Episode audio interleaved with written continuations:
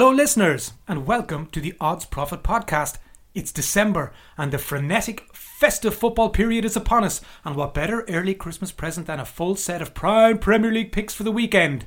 I am Simon Winter Wonderland, and I'm joined once again by Andy Feliz Navidad Furlong, who I'm sure has something in his sack for all of you today. How are you today, Andy? All geared up for the festivities? You could have just called me Andy Festive Furlong or something like that. I'd already used the word festive, though. Ah, okay, okay. Yeah, didn't but I'm, want pre- to I'm pretty good. I'm pretty good. I'm all coffeeed up and ready to go. Oh, nice one. All right, so let's get the important stuff out of the way first. This podcast is about betting and gambling, so you must be aged 18 or over to listen in. And if you do follow our tips this weekend, then please gamble responsibly because you must be a responsible gambler. Okay? All right then, time to get cracking. And according to my notes, I'm up first with Friday night's fixture between Brentford and Watford in London. So it's the Bees versus the Hornets, of course, in a battle between two of the most famous insects with arse barbs. Um, the clubs were promoted together from the Championship last season, of course. Watford automatically and Brentford through the playoffs. Though Brentford took four points from the two second tier meetings with Watford last season, and they have coped better with the step up the pyramid so far. Would you agree? Oh yeah, definitely. They've had a really good season. Uh, very solid performances so far. Real tough to beat. So Yeah, real tough to beat. Ahead of Saturday's game, Brentford have lost just once in four, while Watford have lost three on the bounce. In fact, it's been a proper baptism of fire for Claudio Ranieri on his Premier League return, with six defeats in eight. Though that run of games did include tussles with Liverpool, Arsenal, Man United, Leicester, Chelsea, and Man City. That's a pretty ridiculous run, I think. And I hope the owners of Watford take this into consideration before jettisoning poor Claudio. Actually, interestingly, Ranieri is already third favourite for the job behind uh, Rafa Benitez and Ralph Hasenhüttl is second Okay. favourite, which I thought was a little bit strange. Now, Watford are the only team in the Premier League who have yet to keep a clean sheet this season, though they are eighth for goals scored, and they've actually notched more so far than Arsenal, Everton, and Tottenham. So, look, that screams goals at both ends to me. And when you consider that both teams to score has landed in nine of Brentford's last 11 games in all competitions, too, this looks a super bet at even money or 2.0. It would be remiss of me not to point out that Ivan Toney will probably be out for Brentford this weekend, having tested positive for COVID. Though the Bees scored twice at Leeds last time out in his absence, so I think they'll be okay. So both teams to score there, even money. yeah, sounds like it makes sense. Thank you. What do you mean it sounds like? Sounds like it makes That sense. suggests it doesn't totally make sense to you. All right, then, what have you got up first for us, please? Uh, up first for me, Simon, is Man City hosting Wolves at the Etihad Stadium. So I always seem to get Man City. Man City you're terrible. They're ter- like Man City you're brilliant, right? But That's they're not ter- by design, I must say. Yeah, they're a terrible side to try and find value in anything that they're doing. Like they're so so good, but they're like really good in a very robotic way. It's like they've got no goal scorer for you to bank on. There's no like set like pattern of, of striker or anything like that in the team. They're, they're just as likely to strangle a game one 0 as they are to rack up a huge scoreline. Like they, they they score goals, but not a bucket load of goals, a la the way Liverpool would. Like they've scored 14 fewer goals than Liverpool have after 15 games. You know, so like- Significant. yeah, which is fine, and I'm not saying otherwise. I'm saying that from a betting value point of view, they're very hard to extract value from. I mean, if you take over 2.5 goals in a game, for example, a team like City, who win so comfortably, so regularly, and so dominantly, over 2.5 goals has come up seven times in their 15 games so far this season. So it's just as likely to happen as it is not happen. So, like, look, they're awesome. They really are awesome. I'm, I'm talking purely in betting terms here. It's a compliment, if anything, that they're almost too balanced to try and squeeze value out of. Like, but and then Wolves, on the other hand, are extremely solid side. They had a really poor start to the season. They lost four of their first five matches. And since then, they've only had two defeats, and that was away to a, an away game to Liverpool and then a, a defeat to a very tough to beat Palace side. Uh, but goals have been very hard to come by, with just 12 of them so far this season. Um, of the goals they've scored so far, only six, well, six of those have come from home and six have come on the road. But the goals that they've scored on the road um, only came in two different games, like in, against Watford and Villa. So, and both of those games, the Watford and Villa games, were before the managerial changes at Watford and Villa. So those teams are kind of struggling. Villa don't score very often on the road, basically. Like, Um, the other away goal was like to a very leaky defence of, of uh, Leeds United. So um, I think that those three teams that they've scored on the road against are a completely different proposition to the, what they're going to face at the weekend. City are a completely different category altogether to the, to those Villa, Watford, and Leeds sides.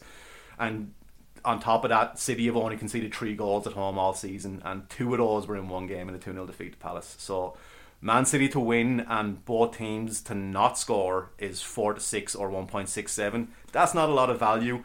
But seeing as it's just as likely to happen the other way, Man City to win and over or under 2.5 goals, take your pick, comes in at 8 to 5 or 2.6. Okay. Yeah, there's enough to go on there. Yeah. I like the first one to be honest. I say, I mean, 1.67. It's a little bit skinny, but there's still Yeah, yeah, it's there's just enough tough. wiggle. There's like there like there's nowhere is offering much value on this game. Wolves aren't really scoring away from home. Man City, you're a dominant beast, and there's just it's really hard to find somewhere to. You know, yeah, it's a tricky little one. It's a tricky yeah. one, yeah. But look, it's a good solid one. Yeah, cheers. Keeps us on track.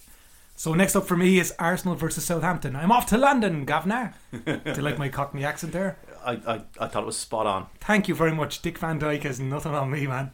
So Arsenal have had a bit of a nightmare on Monday against Everton, where they lost for the third time on the spin on the road in a 2-1 defeat. But they've looked far more comfortable at home, I think, generally. They've pocketed 16 points from the last 18 available there, and they'll start Sunday's game as 3 to 5 or 1.6 favourites to beat Southampton, which is, you know, goes without saying really. It's pretty obvious. Um, Southampton have won just once away from St Mary's since the campaign started, so they've got a bit of travel sickness there, Andy. Mm-hmm. And they're just they're averaging just over a point a game so far all together. They're still pretty tough to beat though, which is kind of remarkable given their perennial asset stripping. I know we talked about Hasenhüttl being the second favourite for the for the sack, but to keep a team at such a competitive level, despite not really strengthening and despite losing your best players, is, is pretty good going. Yeah, yeah. It's Um, very very similar to Arsenal a few years ago, but on a on a smaller scale. It's Yeah. it's, it's tough to stay competitive if you're going to like lose your best player or two every single season. Of course it is. However, this weekend, both Oriol Romeo and Mohamed Salisu were suspended, having picked up their fifth bookings of the season and last weekend's 1 1 draw with Brighton. And their absences leave pretty big holes to fill in defence and midfield.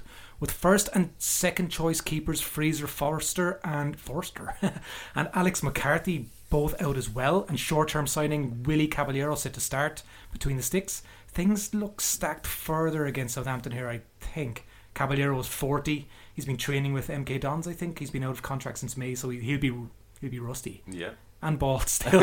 You're just like Maybe me. he's been away growing his hair. Oh, maybe. Who knows? Um, I'm picking Arsenal to win here, but um, the Gunners aren't exactly pulling up trees in attack. Um, I think the record is 18 goals in 15 games so far, so they're not prolific. Aubameyang is well off colour, I think, this season. So if you combine a home win with under four goals, you get 11 to 8 or 2.38, which is a kind of a meaty combo. So that's an Arsenal win combined with under four goals. That's that's very good. Thanks. That's very good. Wait, look, listener, I'm sure you'll agree. Andy keeps sounding surprised every time he thinks I've done, I've done something good. I just I was complimenting your bet. Um, Yeah, but if you could, if I could somehow translate his facial expression into words, it'd be the fuck. am I doing here? Anyway, look, that's my uh, my tip from the Emirates. So we're off to. Oh, we're staying in London. We're staying in London, Andy. we are. Uh, Leeds are heading to London to play Chelsea at Stamford Bridge. Do you have a, a Cockney accent that you'd like to? I do not. No. No. Okay. No. All right then. Uh, I remember uh, a few weeks ago was my first episode on the pod, and I, I chatted some. I was going to say. I was going to say. I, I chatted. I chatted about Chelsea and their overperformance in their in their xG conceded. Um, since that point, I don't want to say like I told you so or anything like. but That's since- exactly what you're saying. Since that point, they, at that point in time, they'd only conceded four goals in the league. They've conceded six in the last four. Oosh. Um, so I'm, I'm, I'm. It's it's really reassuring for us to know that like the managers of these Premier League clubs are listening to this podcast and they're, they're feeling emboldened by what we're saying to them. Like you know, because they've conceded six goals now in their last four games against Burnley, Watford, Man United, and West Ham. Um, but look, I, I their defense and their team is still obviously very good. I just thought they were overperforming in their xG. Right now, they're probably I think they've scored they only conceded the same amount of goals as Man City. So like it's just they were way overperforming before. So I'm not saying they've got like a, a horrible defense or anything because actually a lot of what you can say about City earlier on can kind of be applied to Chelsea too. They're good, like they're they're real good. They're they're excellent even, but they're very matter of fact in the way they play. I remember remember, remember berries. I remember I remember I remember back in the back in like when English sides would go away in Europe and they would play again. That was like as dull as waiting in line at the post office, and it'd be hailed as like a sensible professional performance. I think that's just Chelsea every game now. Like you know, it's like get the job done, but in a pretty unremarkable way most of the time. So it's like it's like they're they're very solid and they're very consistent. But like the way you can kind of like lump on Liverpool to just like score hundred goals every game, like Chelsea are a little bit more unre- unremarkable, but yet they're very consistent. So odds on winning games are always very slim pickings for Chelsea. Like you know. Leeds, then on the other hand, like I don't know if Leeds are the right team right now to cost uh, or test Chelsea's defense. This this overperforming defense. Leeds are generally lacking a bit of firepower right now. Now they have stabilised themselves in recent weeks. They had two wins and three draws and just one defeat in their last six, and that one defeat was a narrow two-one defeat away to Spurs. Um, they they just don't keep a lot of clean sheets though, so they've just had two clean sheets all season, and both of those, both of those two clean sheets have come in their last three season in their last three games. So maybe there's signs of a bit of a corner being turned there, but um, they seem to be on the road to recovery. But that road can be long with many bumps, and I think that they want to have a pretty large roadblock in front of them this weekend at Stamford Bridge. So, like I said, very similar to City in all regards, including finding value when it comes to Chelsea matches. Um, and therefore, it's a similar looking bet to the, to the Man City one from earlier on. But Chelsea to win and both teams to not score is 11 to 10 or 2.1. Oh, I like that. Yeah. I like that. Yeah. Has um, Chelsea's well is can you call it a dip officially like a, a slight regression? Uh, it's a, I Has would it- say it's a slight. Reg- I mean, look, they Has it missing. coincided with the return of No, Lukaku? it hasn't. It hasn't. Lukaku is, has came back, but he's he, he only started his first game last night, um, so he was off the bench in the last two games. They're also missing Kovacic and Kante, and you know they key are key players? yeah they're missing players. Yeah. I do think they are in I'd say three of the four best teams in Europe at the moment, but Probably I results wise. but I would put them as the fourth. Do you know that kind of thing? Like you know, And so do you think Tu- the way Tuchel is it Tuchel or Tuchel?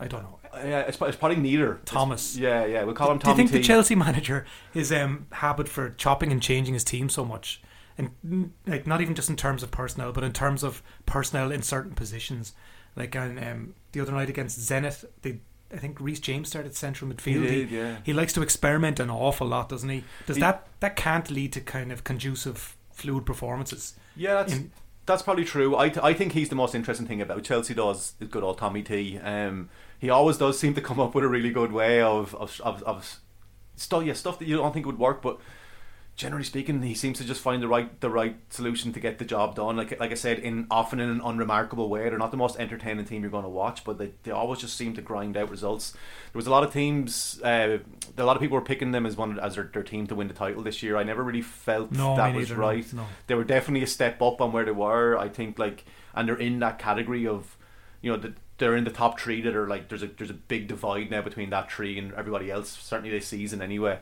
But I would still put them bu- like that little bit behind City and Liverpool. Like. I would imagine they're in that top three, but I personally at this point in time would probably pick them to come third in that three. Like, do you know what I mean? So, Which is no, I mean, it's no shame. no, no, absolutely the not. other two are two of the three best teams in Europe alongside Bayern. Yeah, think. yeah, and I, that's that, when I said three of the four best teams, I would have thrown Bayern into that mix there as well. Like so, yeah. But I'd say that they're just just a shy bit of the other the other three. Like do you know Yeah, what I think? that So, makes yeah. sense. Cool. Okay, can you just repeat that bet because I've, I've kind of lost it now. So that's Chelsea. Sorry, it was Chelsea to win and, both, teams, to not, to score, score. Yeah. which is eleven to ten or two point one. Cool. okay, I'm off to Anfield next, where it's Stephen Gerrard Day as one of Liverpool's all-time greats returns to his old stomping ground, or stamping ground if you're under Herrera, with his new Aston Villa charges. So Gerrard's tenure with Villains has started really well. Three wins from four is a more than productive haul, I think, and they gave City a decent run for their money in their only defeat under Gerrard so far. I think that was 2 one Um, Gerrard will be desperate for his team to produce a similarly competitive performance against Liverpool back in his hometown, but it's kind of difficult to see how Villa can really compete. Liverpool have been frighteningly consistent. All their injuries have cleared up for the most part. Their players look energised, full of running. Um, their win at Milan on Tuesday was their 11th victory in 13 games in all competitions. They became the first English club ever to win all six Champions League group games, which is a pretty remarkable statistic. Um, Salah is terrorising everyone, and they're averaging slightly under three goals a game. I fear they'll have too much firepower for Villa, but as you can imagine, an awful lot of markets like Chelsea and City they've been priced too skinnily to pursue. But you can get, I think this is a better one for a couple of weeks ago that landed as well. You can get eight to eleven or one point seven three on Liverpool to score in both halves. That's something they've done in 73% of their league fixtures so far this term. That's a whopping statistic. That's a lot. Yeah. And betters on the lookout for anytime scorers could do well though to ignore Salah this week despite his prolific streak. He's one to two, I think. So why bother? Um, instead, both Sadio Mane and Diogo Jota look better options at evens to net any time. Personally, I prefer the Portuguese. He's a bit more wily in and around the box this season, certainly. He's hit four goals in his last four league appearances, and he just has that knack. Superb in the air for a little fella, can finish off both feet, and Mane still looks that kind of.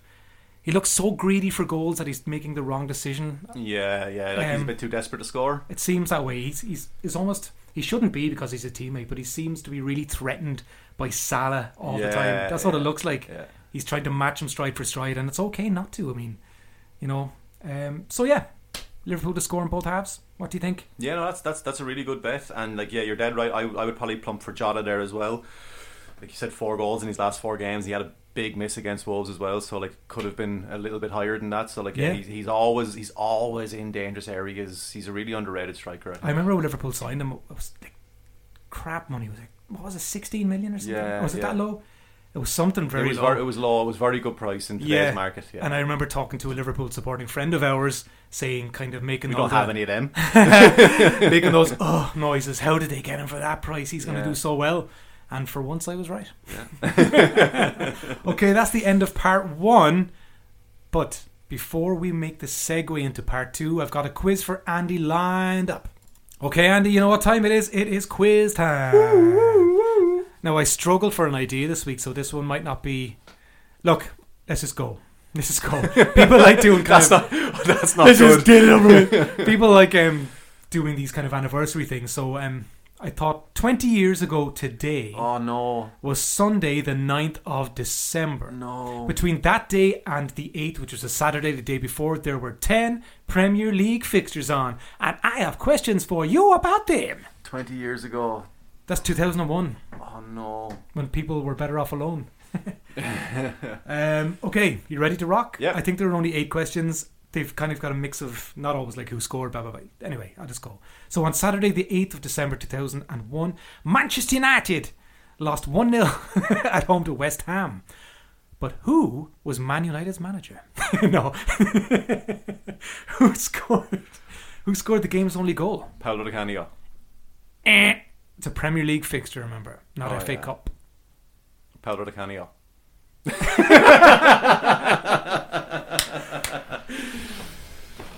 Yeah, if, I can give you two more guesses, I guess. Um, guesses, I guess. Is this what the quiz is going to be? Snappy, Andy. Snappy answers. Let's go. I'm gonna. Uh, uh, I'm gonna pass. What? I pass. Like one West Ham player from back then, you can't even. No, I'm. I'm. Who I'm used to score loads of goals? I'll give I'm, you another I'm hint. drawing a blank. He went to Tottenham after that. Small, diminutive striker. Jermaine Defoe. Bing. Bing. I don't even remember that. I never would have. But honestly, I would. Yeah, I don't remember that goal either. I'm trying to. I usually have a really good memory for. Did he smash it in near post high, kind of Yeah. roof of the net? And like to be honest, in a month of Sundays, I wouldn't have picked Jermaine Defoe there. Oh, really? Yeah. Oh, okay. Well, even even even um your first clue there, I think I was when you first started giving the clue. I think I was going to say Freddie Kanoute or something. oh yeah, there's been quite a bit of a Yeah. cross there, but uh, John O'Shea actually made his debut that day too. there you go. Completely unrelated. Fun fact. Did he make a mistake for the goal? I just thought, like legend that he is, he deserved Yeah. a nod. Um, question two: Southampton recorded a rollicking four 0 win at Leicester the same day. Who was the Saints' manager that day? Two thousand and one. 2001. Tell me if you'd like a hint. Yeah, I'm going to need a hint. Ginger Scotsman. Who could that be? Come on now. There's a ginger Scottish manager. A ginger Scottish manager. Blimey. There's I only just- been one. I feel like I've. I'm just. He's wee. I don't know. He was always very funny in press conferences and gave sarcastic answers. He used to play for Man United. He used to play for Leeds, little winger, jinking Ah. winger. Um, Gordon Strachan. There you go. Yeah, I don't. I don't, I don't feel like I'm getting these though. You're essentially telling me the answer because like, uh, is David Moyes not a ginger Scot- Scottish Scotsman? I guess Manager? I suppose, yeah, and Yeah. Alex McLeish. That threw me He was the first See, one. that threw me off. All right. I was like, the David Moyes manage? All right, here we go. So Liverpool beat Middlesbrough two 0 on the Saturday to go six points clear at the top of the table. Where did they eventually finish that season? Second, Correct. So who won the league for bonus point? Arsenal, And who came third? Man United. Boom. Excellent. He's recovering. He's on the road now. There's life in the old bones. Okay, uh, Charlton Athletic beat Tottenham 3 1 Oh, at the Valley that day. There were two future Premier League managers in the Tottenham squad. there was two future Premier League managers. Can you name them? So 2001. 2001. Um, it's so. These are really hard. They are. Yeah, I'd, I'd say that like they're really obvious. Like it's just when No. you're when, when you're sitting here. Okay, okay. So let's just start again then. right? So, Fleeting. Kind of. Um, they were a bit of a man. They didn't last that long in their jobs. Gus Poyet was That's one, one. of them. Yeah, well done. Gus Poyet was one of them, and Tim Sherwood was the other. Oh my god, he did it. Yay! That's See, really good. sometimes you like it, like you feel like you're just not going to get any of them, and if, but like yeah, just kind of give yourself like ten seconds or something. Like do you know what I mean? and things start to fill in. Yeah, yeah, That's a really good answer, though. Okay, As soon as you said Charlton, I was like, oh no. I couldn't find anything worth kind of asking a question about with them. I think that guy Leslie. I was like, if the goals. answer's not Alan Curbishley, I don't know. Oh my god, that seems like such a long time ago now. yeah, Almost twenty years, sure. yeah. I nearly didn't go for Poyet because it, it feels like he was at Chelsea longer than that. I don't know, but sure, look, It does, yeah. It was a punt, really. Yeah. That's a real kind of wishy-washy period. There were so many players swapping. Yeah. Um. So we're on to Sunday the 9th now. So, like literally twenty years ago today. Um. Oh, this should be much easier then. Arsenal Arsenal beat Aston Villa 3 2 at Highbury. Which former gunner gave Villa the lead in the game with a superb lob in the first half? I'll give you a hint if you like. Oh, um, is it Paul Merson? It was Paul Merson. You were finishing strongly. Thank you. Well done. Um, so this is a non-football question. Oh, On the 9th of December 2001, which song was top of the charts in the UK? I, I honestly have no idea, but because you led with it, I'm going to say Better Off Alone. Oh no, sorry, I, I could see why you did that. I'm I thought it just might have been I in your head way off subconsciously.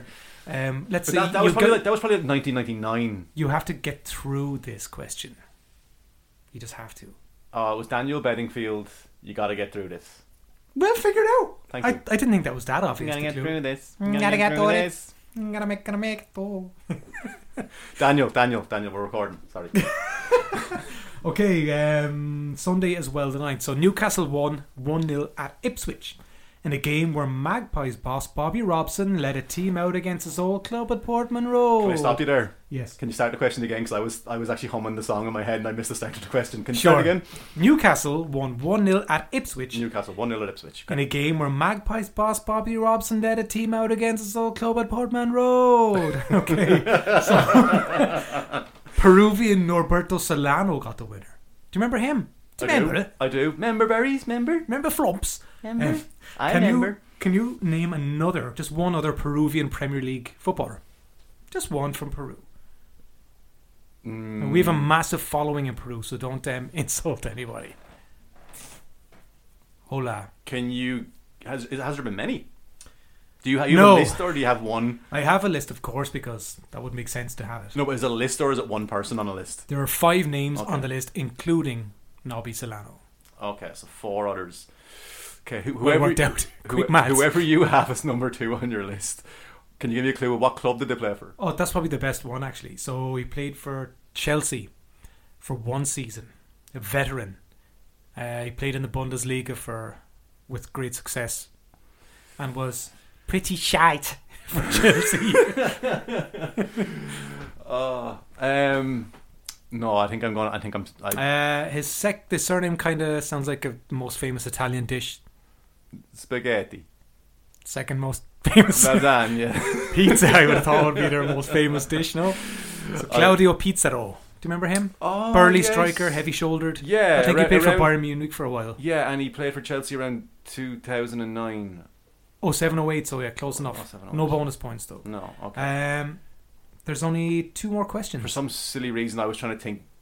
I, I, was completely my fault, but I was trying to like think 20 years ago, like, and I was yeah, yeah no, that wasn't the question at all. Though, so No, it wasn't the question at all, but I could see why you went there. yeah, Um, with I'm your a small brain. Because I'm a fool. Yeah. you fool. Um, so Chelsea escaped the Stadium of Light with a nil-nil draw when they played Sunderland on that Sunday. They were absolutely hammered. Carlo Cudicini made a string of wonderful saves, saved a penalty, blah blah blah. Three future Champions League winners were in Chelsea's team that day. Who were they? Three future champions. anyway. Two of them are quite obvious. John Terry and Frank Lampard. hmm And there's one more. Yeah. Is the other one. Speak up. Speak up, man. Is the other one. So I. Is it a trick sort of question? He looks like the actor Paul Bettany. Do you know who that is? Yeah, I do know who that is. I'm trying to think what Chelsea player looks like him. Uh, because I think I was What, co- what color hair does Paul Bettany have? blonde. Who? What kind of countries have blonde hair generally? Swedish. Well, up that direction. Let's see. So a Norwegian. He's a forward, not Norwegian, but Scandinavia-ish. Oh, Eidur Gudjohnsen. Yeah, Yeah, see, okay, I was thinking, I was, I never, I probably wouldn't have got him. I was thinking it was like a trick question, and someone might have played for Chelsea and then moved to Liverpool and won it in 2005. I was trying to rack my brains on Liverpool's side, Oh, okay. but I, I, I, I probably after going down, if I had it taken long enough and killed the listeners with radio silence, I probably would have like gone through Liverpool and then started thinking somewhere else. Maybe I would have ended up with Gudjohnsen, but I was figuring it was a one of them was not going to one up with Chelsea. So Yeah, that's- yeah, I was, I was thinking along those lines. Like Well, your logic was good, but you didn't get the, the, answer, was crap. Yeah, yeah, yeah. okay, this is the last question, and it's kind of football related, but not really. Um, Jacob was the most popular boy's name in the US in 2001. Okay. Yeah, we all remember that. There was, Of yeah, course, the- the yeah. Jacob Jacob's epidemic. everywhere. Yeah, yeah. Um, the most popular girl's name was the surname of a current Leicester City player. Can you guess it? Tielemans. Tielemans Murphy. No, it wasn't Tielemans. So think of American girls' names and a Leicester City player. And it's the Leicester City's surname. Surname is the first name of the, the most popular girl's name. Elliot? Current um, Leicester player. Yeah. Do they have an Elliot playing for them? No, I don't. Who was I thinking of? Who was I thinking of? I don't know. um, Just go through the I'm, regular. I'm, I'm trying to run down through the thing there now. the pretty easy when you Yeah, but, uh, uh, Madison. spot on. Boom. And can you guess the seventh most popular boy's name that year? Andy. Yay! Andy or Andrew is always up there. It's a solid, bankable name, guys. If, you- if like, lads, if you're listening and but you surely know, you don't want too many more Andys out there, though. no, it's it's it's I know it's handy being Andy, but and everyone's always got a friend called Andy, like a solid friend called Andy. Like listeners, if if if you're a woman who's now expecting, or you're a man who's uh, has a child on the way, or you know somebody who's expecting and they're looking for inspiration for baby names, tell them Andy. it works for boys and girls, Yeah. actually. Yeah. And you can, if you want to be cool, you can spell Andy with an I, A N D I, you know, or you can spell Andrew, A N D R O. Can you spell Andy with two E's at the end? You can do it whatever way you want. Three E's? I could, I could spell Andy Simon and just say, oh, well, I spell it that way. I I pronounce it Andy. identify as Andy. Yeah, yeah. So you can spell it whatever way you want, guys. Go nuts. But Andy, everyone needs a solid friend called Andy. All right, I wish I had one. Oh, burn! All right, well done. So uh, we'll be back with part two in a minute. Congratulations, Andy. I, I'm not sure how many you got, but it wasn't many. Maybe four, I think. I think I, I think I got four. I think I had a really strong middle section and a terrible start and a terrible finish. Is what All I right, think happened yeah. there. You've heard that before. Yeah, yeah. okay, let's just put that behind us and get on with part two. Okay, welcome back to part two of this week's Odds Profit podcast. Andy, you're up first on part two. What do you have for us? We have a Man United trip to Carrow Road to take on Norwich. So I seem to be getting all the title contenders this week. City and Chelsea, and now I got the other big boys, Man United.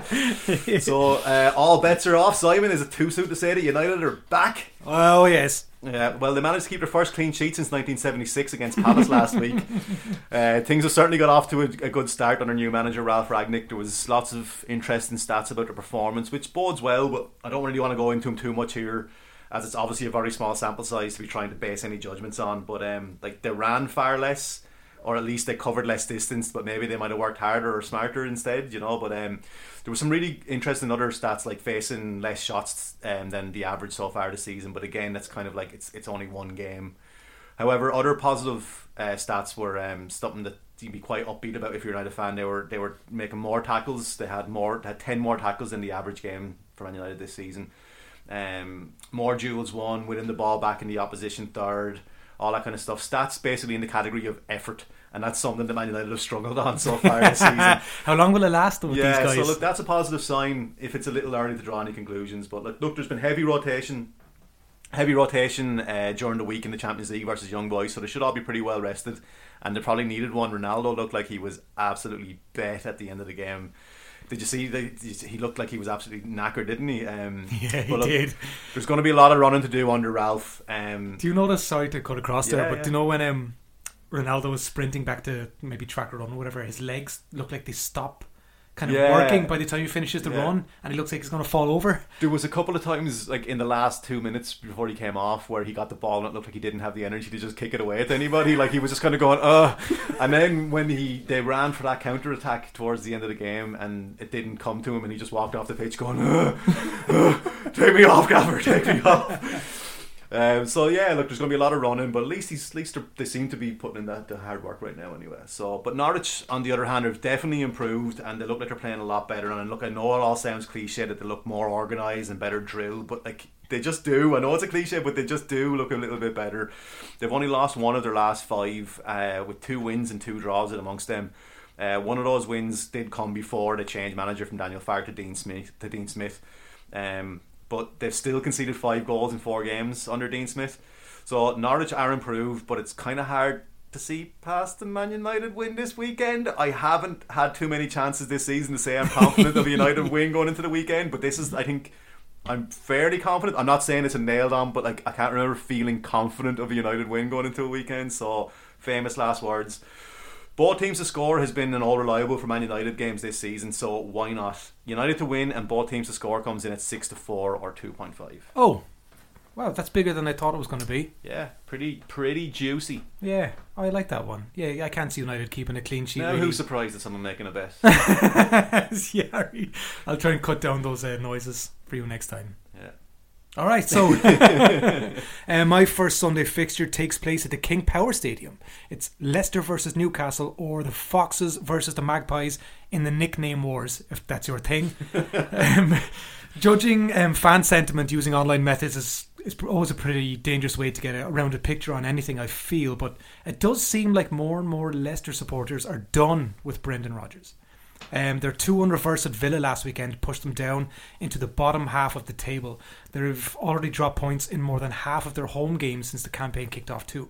You'd think surely that Rodgers has kind of plenty of credit in the bank from the FA Cup win, but I don't know. Something's a brewing. Something's definitely brewing there. Yeah. And uh, look, and you you kind of can be punished for overachieving in your own job a little bit as well sometimes. And the fact that he was in the top four for like something mad number of like like Game weeks, let's yeah, say. and Yeah. and then managed to finish outside the top four for those two seasons, then probably does rankle with some fans, and that brews, and then it's it was his head turned because he thought he might have been in with a shout at the Man United job, and you know Hmm. It's only human to be disappointed in that sense to miss out on top four in, in successive seasons. Yeah. But you have to be sensible too, and to acknowledge that it would have been an insane achievement to get them in there. absolutely. So to come so close to within a week or two each time, yeah, I don't know. But look, memories are short in football.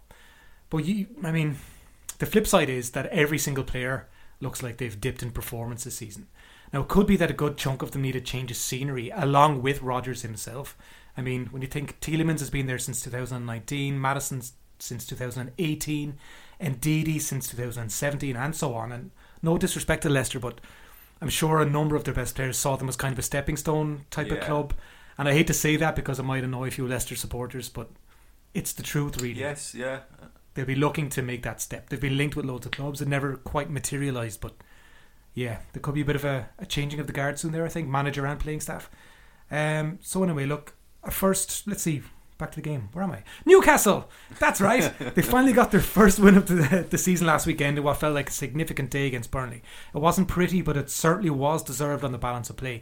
Now, a first win doesn't automatically suggest an imminent upward, upswing in fortunes, but it should help to raise confidence levels. Newcastle were direct and aggressive, and they should cause Leicester a headache or two. An unconfident Leicester, we should say, mm. especially with Callum Wilson in attack. Now, Leicester, of course, have a do or die fixture against Napoli and Naples in the Europa League on Thursday. They've also got a lot of personnel issues at the moment. Um, if they lose, actually, it's this evening because this is th- Thursday morning we're recording, they'll be out of Europe altogether, I think. Is that right? Yes, yeah. Or at best, the Conference League, is it? Anyway, look, a, a, a defeat would mean bad things, Andy. Um, that will be a taxing game on Rodgers and his players because he's going to have to field pretty much everyone available to even get a team on the pitch. And there could be a certain degree of tiredness in their ranks as a result. Those factors suggest that Newcastle double chance at 5 to 4 or 2.25 is generous. The Magpies actually won 4 2 at the King Power Stadium in May under Steve Bruce, and the aforementioned Wilson scored twice. He's 6 to 4 to repeat the trick on Sunday if that is your bag. But Newcastle double chance might be a bit brave, but I think the factors kind of align with it a little bit anyway. What do you think? Yeah, I, I didn't want to jump in there and be all surprised at your betting prediction, but uh, yeah, very solid, um, very solid bets there. Um, yeah, I think I think Newcastle are they're they, they're going to be there's going to be a desperation setting in now for some of these players. They're, there's probably going to be a raft of incoming players in January, and like a raft of substandard incoming players. Let's let's say out loud, yeah, because they're not going to be able to get anyone decent. I don't think. No, and it's going to be a really like. I don't want to. I don't like wishing ill on any club, you know. But like, it would be a really fascinating scenario to watch if they if they were to get relegated with the financial backing it to have what that would look like in the championship, you know. Would, I think it would kind of look like when Wolves were down there and they started signing all Yeah. those like Ruben Neves and all these guys to the yeah, championship. yeah, that's probably a fair comparison. Yeah, and they'll probably win like 120 points. Yeah, I'm sure they'd come straight back up, but it would be just fascinating to see like this this huge big takeover, richest club in the world. There, you know, yeah, yeah. and then to be relegated. You know, it just like it'd be it'd be really fascinating to watch. Like, and Yeah, you say again- fascinating. I say hilarious. Yeah, well, I meant I meant that I was trying to be a bit more diplomatic. You didn't want to be pissing off the Leicester fans. I didn't want to be getting loads of uh, tweets from Newcastle fans. well, Newcastle fans, I mean, they have to accept that they're the bad guys now, and uh, I know that's not a nice thing to put out there, but uh, everyone else is going to want them to lose. I think. yeah, yeah, everyone's kind of rooting against them right now. Yeah. Right. So, um, next game, Andy. Um, right, so well, the next game is is it even going to happen? This game might not go ahead. Uh, COVID nineteen is currently ripping its way through the Spurs side. Their Europa Conference League game, um, as Simon just alluded to, was, was postponed. Um, so it's hard to know what kind of what kind of team they're going to be able to put out for this game. I don't really know if their first team has been affected, but how could it not be? It has, know? yeah. Yeah, okay. I, I know that like what the team that they would normally be putting out into the, the conference league wouldn't always be all star first team. High profile players there have been Yeah, so I, I wasn't sure exactly who was been affected, but I mean, you, you, you Son, can't see you, ca- Lucas, Yeah, you can't see it not affecting the first Yeah. the first team. Like, and the coaches and stuff and the staff too. Like, Yeah. Antonio Conte said that they have families. They're worried. It's a scary time course. for anyone who contracts it. of of course, so like it's the game is probably not going to happen. I would imagine, right? It won't. I don't. But, But, look, yeah. but yeah, so it's but look, so it's re- I, I'm trying. I've tried to have a look at Spurs, but it's it's really going to be hard to predict what kind of sides are going to be out there, and it's completely going to color my analysis of them. To be honest, so now before we piss off any Spurs fans, it's the analysis we're going to be doing is is looking at like Based the- on a the- the- depleted- yeah, the, the. COVID situation because it's hard to make a call on what they're going to be like. Um, but Spurs have won three of their four games under Conte, and they drew the other. Uh, they scored seven goals in the last three games, so goals are starting to flow a little bit again for everyone except for Harry Kane, who still can't seem to find the back of the net. But then you've got Brighton on the other hand at home. Um, like we we kind of call them a surprise package. I'd say every week so far. Um, I alluded there the other week that like they've had four wins so far this season, but all four of them came within their first five matches. Uh, they've drawn five of their last six, with the only defeat being in Steven Gerrard's first game for Aston Villa. where they were pretty unlucky. They were pretty unlucky. They probably deserved to win that game. I would I would say, um, but They just can't score goals, can they? that's that's their problem. They just draw all their games. Uh, their last win was on the nineteenth of September against Leicester. That was my birthday. Yeah, well, there you go. That's what. The, that's why they won it. You you won. you, you were like that Leicester team. They're a stepping stone club. so they've had eight draws so far this season, uh, with just three defeats. Those defeats have come against Everton, Man City, and the aforementioned uh, Aston Villa loss. So generally speaking, they're they're, they're low scoring games, but under two point five goals coming in in twelve of their last fifteen games this season. Blimey. When I say 12 of their last 15 games this season, I mean 12 of their 15 games this season. uh, so, given the COVID thing, I feel like we probably should back Brighton here. Like if the game was to go ahead, if Spurs were to just field some, you know, weakened side, um, even if the Spurs first team wasn't affected in a hypothetical scenario, I, I think that you could still plump for a low scoring game. So if um, you can get under two point five goals at six to five. Uh, and if you do fancy Harry Kane to start hitting the onion sack this weekend, you can get him at eight to five or two point six to score at any time. The onion sack. The onion That's sack. the first onion sack of the entire pod series. Yeah, I think we should be bringing it back. Congratulations. Okay. I like it. Yeah, I like that one. Um, my last game of the weekend is Burnley versus West Ham at Turf Moor. So Burnley this season, well, they've kind of been true to type, I guess. They've won only once, but they've been awkward customers for plenty of opponents. Their standout result so far was a 1 1 draw with Chelsea on November 6th. They became the first team to lose to Newcastle last weekend, though, and they will start Sunday's game in third last place as a result. They are generally slow starters, but invariably they find a way to beat the drop. I imagine it'll be the same kind of scenario this season that will play out. Sometimes I wonder if some Burnley fans would welcome a season in the Championship just so they can win a good chunk of games. It kind of feels like they've had the same collection of players in the same season over and over again for about 20 years, caught in this perpetual cycle, scoring the same types of goals, putting in the same types of performances. They're kind of like that guy in work who eats the same ham and cheese sandwich every day for, for 40 years and never seems to get bored of it, or his palate never seems to get bored. Um, I'd imagine they'll be tricky opponents for West Ham on Saturday too. The Irons are pretty decent, even money or 2.0 to win, which seems kind of generous given their form this season. Uh, they beat Chelsea last week 3 2, and they've actually performed really well against the league's better teams overall. But they have dropped points to kind of. They've lost. Well, they've dropped points against Palace, Southampton, Brentford, Wolves, Brighton. So there's kind of a definite pattern of underperformance in games that they're supposed to dominate.